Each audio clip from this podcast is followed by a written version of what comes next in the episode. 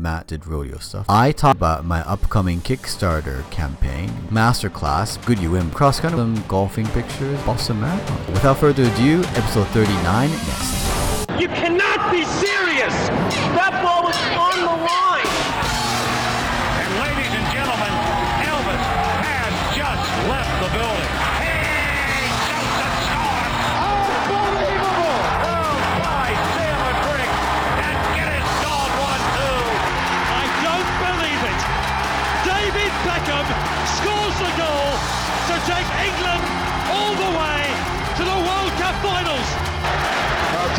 Son. I mean that. Take him out.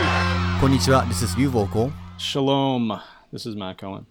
Welcome to Big Lens Fast Shutter, where we demystify the world of sports photography.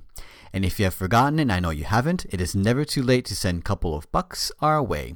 Since this is a 100% user funded audiovisual entertainment, please click on the PayPal donations link on our website to show us how much you love us. Because we are here to make you a better sports photographer, and the address is biglensfastshutter.com. Now, off to news. News. Here at News, both Ryu and I will tell you our best and worst shoot of the previous month. And we talk about ourselves because we are big time sports photographers. And a fan of Johnny Football. 22nd. What's the good? Or should we go with the Uh, bad? No, I you know I shot rodeo the whole month. I was away for most of it, uh, so nothing bad about that. I did get caught in a wind and dust storm, and I did get caught in a ton of mud and rain, so it was very challenging. It's like a foreshadow of what we're going to talk about. A little bit, Masterclass. yeah, a little bit. No, it was good though. Lots of shooting, lots of traveling, lots of political nonsense. Still shooting rodeo, so no complaints. My good was that this is I this is I, I should but my marketing guy told me that I have to talk about this somewhere and everywhere now because at, by the time this goes out, um, my Kickstarter campaign for the book for my World Cup is going to start. It's going to go on for next four weeks. It will end on the day I leave for Brazil, which is on the 10th of June. World Cup starts on the 12th of June. For people who don't know what the World Cup is, it's it's a little tournament they play every four years. It, I'm sure you know because it's a sports photography podcast. I'm sure you know what it is. Like no, it's it's it's it's a soccer the, the soccer thing. You know. I would love for you to buy, well, actually pitch into my project. We'll have all the details and things like that on the website, and we'll probably have it for every time, like for the next uh, four weeks, so you can have a look and decide if this is a worthy cause to uh, put your money into. So that's that. On the other hand, the bad was that I had a deal with a certain company to shoot a final of the Champions League final. Because Company A was funding three of the four teams in the semifinal, and Company B was funding one of the four teams in the semifinal. So what Company A told me is that if both of you know if two of the our teams goes to the final, then we will ask you to shoot for us for the entire game in the final. I mean, it's a good deal, you know. Obviously, happened is that the one semifinal there's both company A teams, so one one and company one company A team was in the final, and the, the other one was a company A against company B, and lo and behold, company B wins. So basically, I don't get the job. So I lost about like I don't know one thousand seven hundred euros. Big money. So that's not good. That's really about it for the bad stuff. It's not too bad. I've just been really like locked on and doing my Kickstarter thing which is very interesting. I will be shooting. Well, by the time you probably listen to this, I would have actually shot my first ever Liverpool match in at in Anfield, which I've never ever ever done. By the time you listen to this, Liverpool have either like had the biggest three four game stretch that they you want to forget forget because they were you know they had the uh, the one hand on the um the championship and they probably lost it out, or they have this last day miracle they win the Premiership. So we'll see what happens. By the way, for some people in America, they call it the English. Is it English Premiership? Yeah, EPL. It's just Premiership for people. Just it, you sound like an idiot when you say English. It's just just call it the Premiership, people understand what it is. It's like I don't know. Just think about something else. Like I don't know, it's it's it's like tissue paper. It's not called like Kleenex tissue paper. Like I just don't I don't need those things. Just don't worry about it. That is actually it for for news.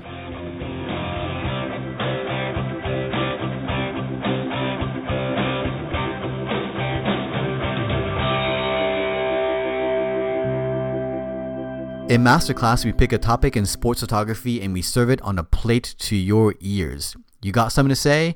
Tell us at biglensfastshutter.com. First of all, we like to thank you, so it's coming from me and Matt and Rob, for Mr. Dachiko, who started a training ground for us because we forgot about it. We don't usually forget but we do. And I think I might, I might have, I was even thinking about actually asking him to do it every month because so we won't forget about it. If you're listening, I mean, yeah, we'd be more than happy for you to do it every single month. I mean, it's it's it's quite tedious stuff we have to do on um, the the the Flickr thing. I mean, we enjoy it, but like quite administrative things that we we really wish someone else can do it. Dachiko, if you want to start it every single month, I would be more we'd be more than more than happy to do it. I mean, we were more than happy for you to do it. For masterclass, we have decided go with Rob's suggestion. Partly it was he said something about cleaning your equipment and things like that. And as you can imagine, sports it's not always played in inside clean surface or anything like that. It just you you sports is playing in outside, mud, rain, a beer, everything. Matt's just gonna tell you a little bit about what you know gets them uh, prepared or he's aware of when he's shooting rodeo or baseball because I don't think basketball we'd have to worry about anything dust and things like that. But especially like outdoor sports and rodeo, and I will probably chime in a little bit more about what I had to do deal with um, uh, in football and in other sports that require me to be quite concerned about the well-being of the equipment that I have. So, Matt Cohen. So, in the past month, I've had basically everything that can go wrong due to weather go wrong. One week it was hot and dusty windstorm, and the next week it was cold and rainy and muddy. One of the misconceptions of buying pro gear is that, oh, it's weather sealed and rubber gaskets and all that kind of stuff. And that's true to a certain extent. You can be outside in the rain for a few minutes, but the longer you stay out there, that water is going to find a way in. It's just how it is. Like, they're not, there's a reason that your camera has ceiling on it to keep things out, but there's also a reason that you don't dive in the swimming pool without an underwater housing. So the key to remember is be prepared. So you don't need to have the $200 think tank camera covers, although they are nice to have. Uh, you can have tape and plastic bags if you're going to be out there for a little bit, and if what you're doing isn't critical, or if you can work around the limitations of having trash bags all over your gear. I prefer to have the think tank stuff. I have one for my 400 and I have one for my 70 to 200. Uh, I use them both and I have used them both in the last month. This doesn't really work quite as well because you don't want to have those on in a dust storm because then it just makes everything more dusty. But it's really important to at least know that the what the conditions are going to be and kind of be as prepared as you can. There's always going to be a time where you're going to have to decide is being out in this weather worth it for the pictures that I need to get, or is it just time to call it a day because I can just get these pictures next week when the weather isn't quite so bad? For what Ryu and I do most of the time, it's going to be we have to really kind of just muddle through, but that calculation can change depending on what you're doing. After effects of all of this are what do you do when your stuff does get dusty and does get muddy and wet? I've always cleaned my own gear especially the sensor, and there's a good reason why. If you get dust on the sensor and you're shooting at anything over f4, I guess, it's going to show up on the sensor. And you can send that in, you can take it into a camera shop, but the thing is that as soon as you change lenses, you could be getting dust again. So learning how to clean your sensor is really important and there's a lot of videos out there on YouTube. The gear that you want to have is a rocket blower, to blow all the easy dust out of the mirror box. And then once you trip the shutter and blow it off of the sensor, I also use a little brush that's called a sensor sweep. I think they still sell those. You can you charge it with the rocket blower, get some static electricity going, and then brush off the sensor with the little brush. And then if you have really hard to reach stuff or hard stuff that's really stuck on there. You can use Eclipse and any kind of uh, sensor swab that they sell. I use the ones from a company called Visible Dust. Um, you can get those on Amazon or on their own website. basically these are good because they clean the corner as well as they clean the middle of the sensor so one or two sweeps with a little bit of eclipse fluid and you can get all that off of there. After that it's just being careful when you're changing lenses so you're letting as little dust in there as possible. You can see that if you send it in you pay 20 or 30 bucks to have somebody clean it. The next time you go out it can be dusty again and you're just always chasing your tail on that. So I would really recommend looking at the YouTube videos and learning how to clean that stuff yourself because the alternative is constantly sending it in or dealing with a dirty sensor and constantly having to Photoshop out dust spots, which is a gigantic pain in the ass. So those those are my experiences and advice, uh, even just in the last month. I've never cleaned sensor ever in my life before. I usually just like bring it because I'm I'm part of NPS. I just go over there and they just do it like I I think it's even no, it's free. I have to pay like ten euros, so like ten dollars, you know, to get it done. And I don't do it all the time because most of the time I have a rock, not what is it called, the rocket thing, the blower thing. What is it called? The Yeah, rocket blower. Yeah. a rocket blower, and I just blow it, and that's it. If it gets to a point that I could start seeing the the dust on the um the pictures, I bring it somewhere. But in most cases, like I'm quite not really anal about it, but like for instance, like when I go for a shoot, um, I put you know I take the the lens cap off and I take the body cap off and I you know put them together, put the lens and the body together. When I'm done, I blow the cap inside like with my you know with my mouthing like that i get most of the dust off i think and then put it back on if you're careful not that much dust will get in as long as you're not in a dusty place. If you're in a dusty place, I mean, uh, tough luck. You have to probably go somewhere, like in a bathroom or something, and put it on if you really want to be very, very careful. But I really, really don't. It's part of like working outside and doing sports that things will get dirty. And as long as it's not going to, I don't know, interfere with electronics, that's the that, that's that's the main thing. I think that I've had a couple of times that my gear got completely drenched because it's a torrential down um uh downfall downfall torrential waterfall rainfall torrential downfall. It didn't turn on after the game. Like it just won't turn on. I left it there, like I didn't do anything. I just like left it off and like left it there overnight um, near a heater, and it was fine the day after. It was okay. So yeah, like Master, like it is weather sealed and all that kind of stuff, but it will things will get in. But there are a lot, at least for the professional grade gear, there are a lot uh, more resistant to a lot of things. So I wouldn't get really worried when like a little bit of rain starts happening. Just make sure like you kind of dry things off afterwards, and when you get back home, just like take the, the stuff out and just like let it dry. Don't really turn it on or just let it dry. But for people who are who are having like normal gear, you know, like yeah, just make sure that you cover the lens and where the lens meets the um, body and the body because the body itself is probably not that bad, I think, but the lens like would probably get a bit worried when moisture goes in like between the, the elements and things like that. Probably not a very very good thing. Make sure you do have something when you go for a shoot outside that can possibly cover it. So it could be a towel, it could be piece of plastic, anything would actually do.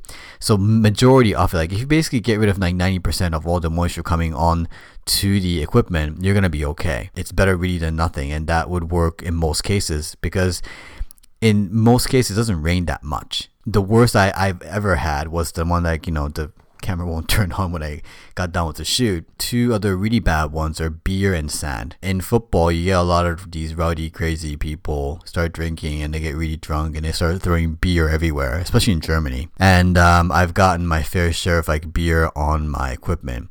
And that you have to get it off as soon as possible because it's got a lot of sugar in it and um, it will get really sticky. And this is disgusting. Part of like my on off switch on my the D4 right now. It's a bit sticky right now because of the stupid beer. The other thing is sand. I've actually shot a couple of sand stuff. Um, I did like beach soccer. That is really dangerous in a way that like however however careful you can you can be, the sand will get into like especially on the um the focusing ring on the lenses and the, the zoom ring.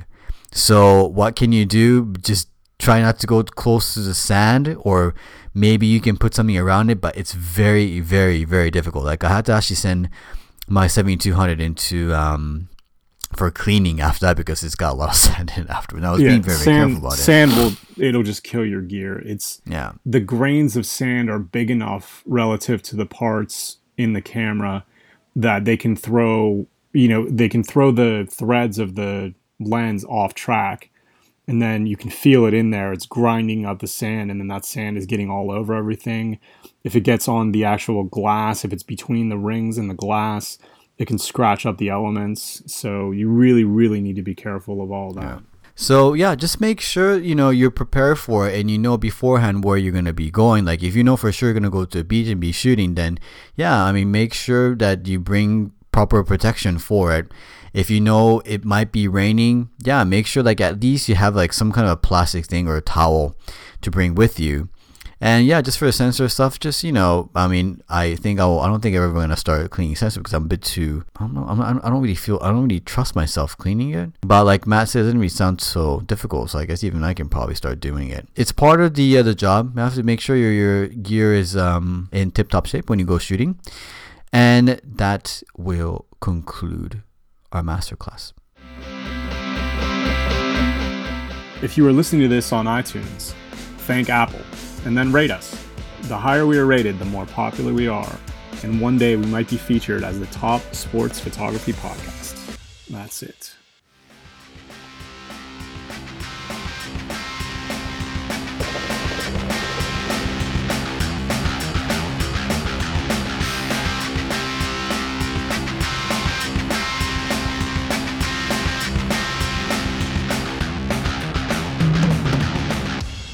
Not only is You Win a monthly themed competition, it is your chance to bask yourself in sports photography limelight. Listeners pit their photos against one another for a chance to enter the kingdom of BLFS. And of course, win a t shirt while you're at it. You're going to play along? Pause this podcast now. Good. I'm sure you paused it then. Now go to Flickr group page and click on this month's You Win thread. Will you win? Find out now. And this month we had patterns in the background and foreground. I said background. I also accepted uh, foreground.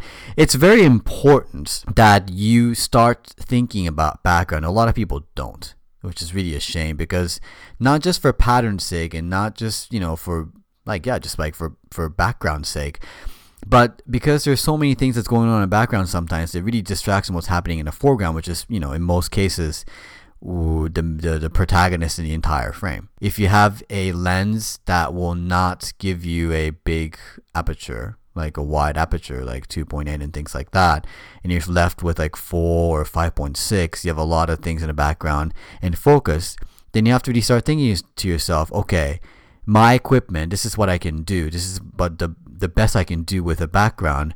So let me try to find a background that is a, very beautiful or very complementary to the entire frame and do it that way. Then it doesn't really matter like what kind of an aperture you have. You just kind of, you know, incorporate the background to your subject and voila, everything's good. Saying that, we've got our list of contestants this month. Like, wasn't very good, mean, like, wasn't that many. All right, Matt, which one? Number three. I only have one and two. No, I can't really give that one, no. All right, I agree. Which one's number two?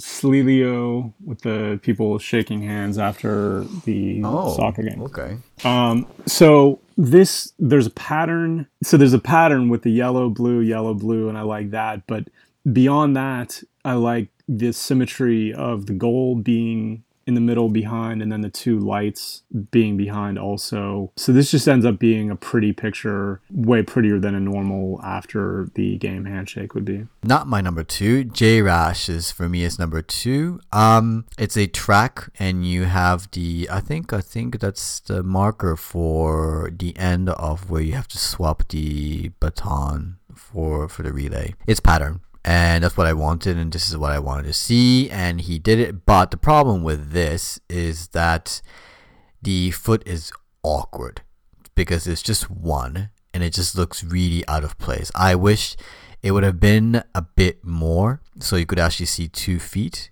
or you could but just one in that particular position of the foot is very very awkward and not very pleasing in the on the eye. So yeah that's my number two. It's a bit slim pickings today.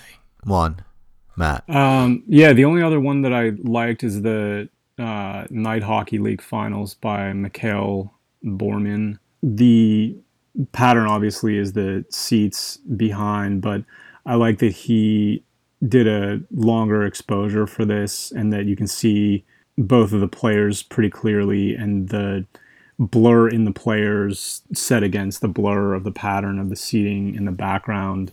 So this one is the I don't know. It's it's not my favorite picture ever, but it's just more pleasing to me than the other ones. I like this one, but to me, it wasn't like pattern enough to actually just like call because I really wanted some kind of a pattern to the background. I think the blur is very, very, I like, I think it's very pleasing.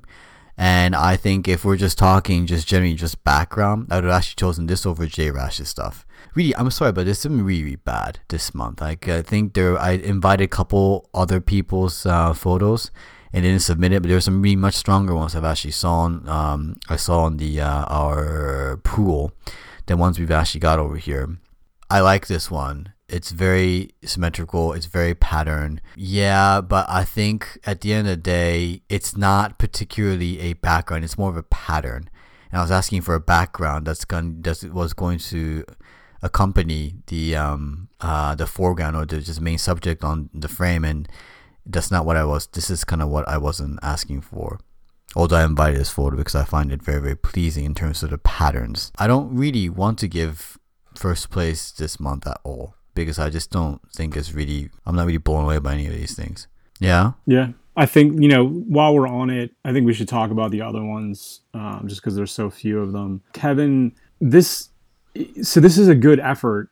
It's, you know, you saw something. So the, the netting is a little bit in focus in the front and then you have the goals in the background but it's not balanced there's there sh- there really shouldn't be more space on one side than there is on the other side if you're looking to have a pattern you really this is the kind of thing where it's not enough to just see that there are patterns you need to have there needs to be a subject to it and this guy walking from one side to the other side is not enough of a subject to really make the picture um, so you you do have patterns, but the picture overall isn't interesting enough because the guy's not doing anything. Yeah, and that's the thing. Like, doesn't I mean, if if I'm just asking for patterns in the background, I you just like take wallpaper and just call it that. Like, that's not enough.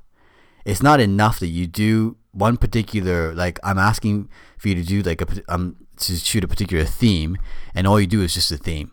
You have to have something interesting going on inside the frame to justify what you've actually done, which is to shoot a background with patterns. So we're just gonna go to I'll do my groom bit. It's a no-no because of the fact that it's it's awkward that car there and it's does not really complementary. If you're gonna be shooting any sort of pattern, it really everything kind of to me has to be quite straightened out. Everything has to be in line. It should be very, very accurate and all that kind of thing. And it's, it's neither. Yeah, the walls are, you know, of nice color and everything, but the car just kind of like three quarters sticking out and it's got the, the, the thing open in the back and that's is not really sports. Unless there is something interesting happening like maybe they're checking the uh, the car ready to go and things like that. Yeah it could be but just with this it's not really a pattern thing at all as well. So nice try badly executed. Yeah this this next one so this is just sloppy. Uh, you know mm. i just there is need to take more pride in what's inside the frame of their pictures. You know, I don't care if you crop it out, I don't care if you use a longer lens or something, but so yeah, there's a pattern in the background because there's empty seats. But that car, the black car on the left of the frame, why is there half a car there? And then why is the car that is the one that's popping out the most hidden by I don't even know what that is, like part of the wall or something that's sticking up higher than the rest of the wall? These are things that you need to work out before you take the picture or once you take the picture and then realize oh this isn't working. Like you need to be able to look at this frame and say what are the things that are wrong with it? Well there's half a car and the main car is blocked out in not a visually pleasing kind of way. So you know and then the the lower right corner isn't doing you any favors either. Like there may have been something here like a bright yellow car against the background and you did some panning and that's nice but the edges of the frame are just killing you. And you picked a spot to shoot the main car where it was more blocked off on one half of the car than the other half of the car. It's sloppy. Any anybody who, who is an editor, anybody who's a buyer, anybody who sees this is going to recognize sloppiness from second one that they see this picture. So, no winner. So next month we're doing a celebration. Well, because a lot of leagues and things like that uh, are coming to an end, uh, we're gonna have champions for a lot of sports. So I thought the best thing we can do is to have people shoot happy celebration pictures of titles and so if there's actually not that many like titles and things like that um what titles like winning teams around your area like nothing like your team wasn't very very good in your local area you couldn't actually get that then i think i suggest that i, I would like for you to shoot celebrations of any kind. It pertaining to sport so if there's celebrations for goals celebration for a win anything we'd like to see that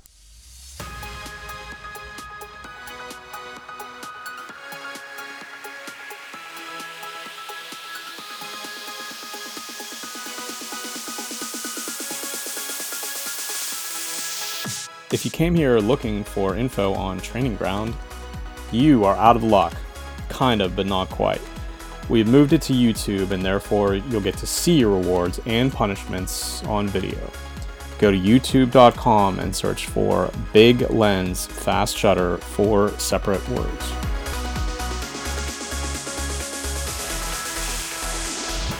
Think we only say bad things about sports photography? You say we got no soul? Hell no. We're going to prove you wrong with cross counter time to hold your fellow sports photographer's hands as we tell you why a specific sports photograph makes us quiver with joy. cross counter it is matt cohen go ahead which one's your which one you crossing and encountering today So this is a Boston Marathon picture by Mary Schwalm of the AP. It is people watching the Boston Marathon and they're standing on a barricade and you can see a runner in the background with USA flag socks on. The people who are shooting the Boston Marathon this year had a kind of a unique challenge. It's not just another marathon. It's not just another Boston marathon. Because of the bombings last year, there are all kinds of other things that are now way more important than the race itself. A lot of these pictures are of signs and a lot of them are of security and things that I don't know, I guess are more important now than they were in the past. Another thing that's more important now than in the past are spectators because you, you know, if you want to run the race, then that's one thing, but if you're if you have no stake whatsoever in the race, and you're kind of taking your own security into your own hands by going to the race, then that makes being a spectator more heavy than it used to be. There are pictures of fans in this collection. You can look at the rest of them, but they're not very good. And even this one isn't a perfect picture. Ree and I were talking about this before because it's it's kind of off balance. There's an odd number of feet, and the perspective isn't perfect. But I really do like the way that the fans are standing on the barrier and the way that there was just enough room in between two of them so that this person said, okay, well, I can compose around this. And then I don't know how long she was there for, but she definitely got lucky because somebody was running by that had interesting outfit on. And, you know, because everything terror related has to tie back into patriotism, she got a picture of some pretty patriotic socks. So again, it's not perfect, but I really like the idea of kind of staking out this shot and then waiting for something to come. And if we're going to tie it also back to the patterns in the you win for this month, especially Kevin's picture of the soccer goals and the netting. So if you had had somebody who was running across doing shuttle runs or something, like if, if this picture didn't have the person with the socks, and if your picture did have it or something, then your picture would have been better than it was. This one, she waited for something to happen. So you have the spectators, you have a unique perspective on the spectators, but you still need something in the race to complete the picture. So if you look at this picture and you think, well, what would it look like if you didn't have that person with the socks in there? It wouldn't even be a picture. It would just be a throwaway. But because somebody decided to dress up like that and the photographer had the patience to wait it out until something interesting came in between these two sets of feet, then you have a picture. in terms of actually like taking a shot like this, yeah, I mean, it, like Matt said, like you have to be quiet, you have to wait and be lucky. That's the only thing. I mean, the Mary could have known that for you know for a long time that this lady with the socks was coming, and she kind of went uh, took a shortcut and actually stay there and wait for it to actually shoot that, maybe, or maybe she was just lucky. I don't know. But if you want to take a shot like this, you need to, yeah, plan it and be lucky and make sure the composition is perfect and focus being perfect as well. These people, even like if amateurs, if you're sitting there, you're not moving and they're moving, they go move, they move very, very fast and you have to really, really, really, really be ready for it because otherwise it's just you only get one chance to shoot it. That's it. Also, like make sure the focus is at the right distance because uh you know so you can't really do anything about it. I'm choosing the scenes from the 2014 Master Golf Tournament provided by Matt's wife um, on Facebook a couple of weeks ago while the Master was going on, and it's beautiful. It really, really is. Um, as you can see, it's a shot from Stewart Cink. I don't know. Maybe he's a golfer. He's one of those golfer guys that's very nondescript, nondescript. Some white dude, you know, swinging clubs. But, the, but the patterns casted by the trees and the the sun, and it's it's beautiful. It's like it, it really takes like it really takes your breath away because and and the the photographer had just the thought and say, wow, look how beautiful this is, and let me make sure that everything is out of the way to make to, so people can see the patterns. So he took the golfer and shoved him all the way to the upper left so we can enjoy the view. And it's very, very important to do that because had this hit, if he was in the middle of the shot, you can probably actually do it. No, you can actually probably Photoshop it and stick him in there and see how it looks. It would not have looked anywhere like this. It's um, the photographer really thinking and saying to you, okay, look at the picture and look at the patterns. Don't, I mean, obviously the, the golfer is important because it wouldn't be a sports photograph if it's just these shadows. But he made it really like he combined everything very, very well, and, and, and it's a great picture for me. It's it's the kind of thing where you the more you know about whatever it is you're covering that specific event that stadium, that arena, you're better off. And so, one of the things about the Masters is that it's a beautiful course. Lots of golf courses are pretty, they all have lots of green and trees and things like that, ponds and streams and whatever. But the Masters is known for being a really beautiful course. And so when you're there, you're not trying to make tight pictures, eh, certainly not for the whole time, because you're losing it. You're losing all the context if all you're doing is showing tight pictures of golfers because you can get those kind of pictures on any municipal course anywhere. So you're at the Masters, one of the most beautiful courses that has ever been made. Yeah, you still need the golfers because they still need to be sports pictures instead of golf course pictures. But when you look at an expanse of green like this with no billboards or security lines or anything like that, all you have are just grass and shadows from the trees, then really what you have to do is just wait for something good to happen. And so this guy's walking the course during the practice rounds, and he's like, "All right, well, these are all the really pretty places, and I want to be here when the shadows come at this time of day. Like these shadows are going to be here at three, and I want to make sure that I'm there." And then it really doesn't matter if it was Stewart Cink or Ernie Els or Bubba Watson. It is no, it doesn't matter who won. It doesn't matter who the player is and who his sponsors are or anything like that. It just matters that that player is hitting a shot from a really pretty spot on the grass, and then you compose your picture in the most interesting way that you can. In this case, making the golfer really small so that it's accentuating the open green space and all these shadows and then you have a picture. It's really this this is not a high degree of difficulty picture. He didn't have any special gear. He didn't do anything special other than think about where he was and walk around the course at different times and see what looked good at those different times. So it, it doesn't have to be any more complicated than that. That will be the end of Cross Counter. And with that, we end the 39th episode of Big Lens Fast Shutter. Can't do this without you, my beautiful listeners, and obviously Rob, who has provided with the masterclass topic today, our wonderful producer. Even if you're not as evil as Matt Cohen, please go to our Facebook page and like us. Better yet, do that and subscribe to our blog at biglensfastshutter.com so that you won't miss any of our latest and greatest hits. And if you love us even more, please rate this podcast on iTunes. And obviously, if you have a dollar in your pocket, please donate to us. To recap, Facebook, blog, iTunes, and donate. Rinse, repeat, love us more. See you next month.